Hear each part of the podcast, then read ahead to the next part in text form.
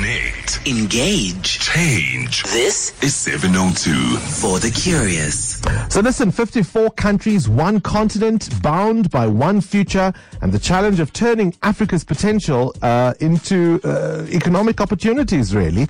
This week, uh, we're continuing the conversation on what's driving growth in Africa, and that's why our Arabile Gumede is all the way in Ghana, bringing us the latest insights on moving the continent into the fourth industrial revolution. Arabile, very good morning to you. Uh, we missed your birthday, so I hope you're having fun in Ghana. Uh, you're focusing on the informal economy there, are you? How big is it, and how does it work to contribute to the economic growth of that country? Yeah, good morning, Luani. Greetings indeed from Accra. Look, it's been uh, it's been an absolutely amazing trip, I must say. Of course, having travelled on my birthday, one would have thought that maybe you know not as excited, but got into Ghana and it was absolutely uh, wonderful to really just get a warm reception and uh, people really embracing my birthday a little bit better than I did, as a matter of fact. So that was also great in in that sense. Um, but uh, coming through onto uh, you know our key focus really here. Um, and yeah, indeed, yesterday, really seeing out the informal economy a whole lot more. Do you know that it occupies nearly 80% of Ghana's economy is actually still in the informal economy, meaning that it actually isn't even registered, it isn't even put through onto the data specifications. Let's remember that Ghana uh, grew at 5.7% in the second quarter of this year.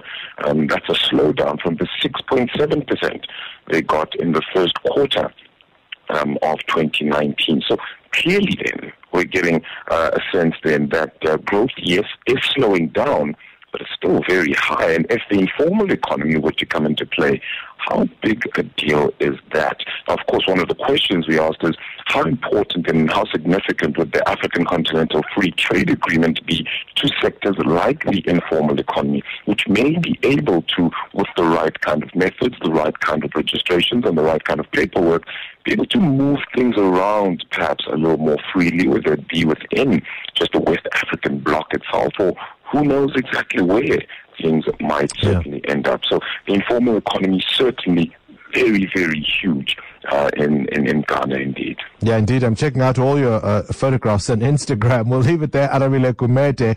Now remember, Standard Bank calls Africa home and drives her growth, combining a strong African presence with global capabilities. So as a trusted strategic partner, you can let Standard Bank connect you to Africa's opportunities.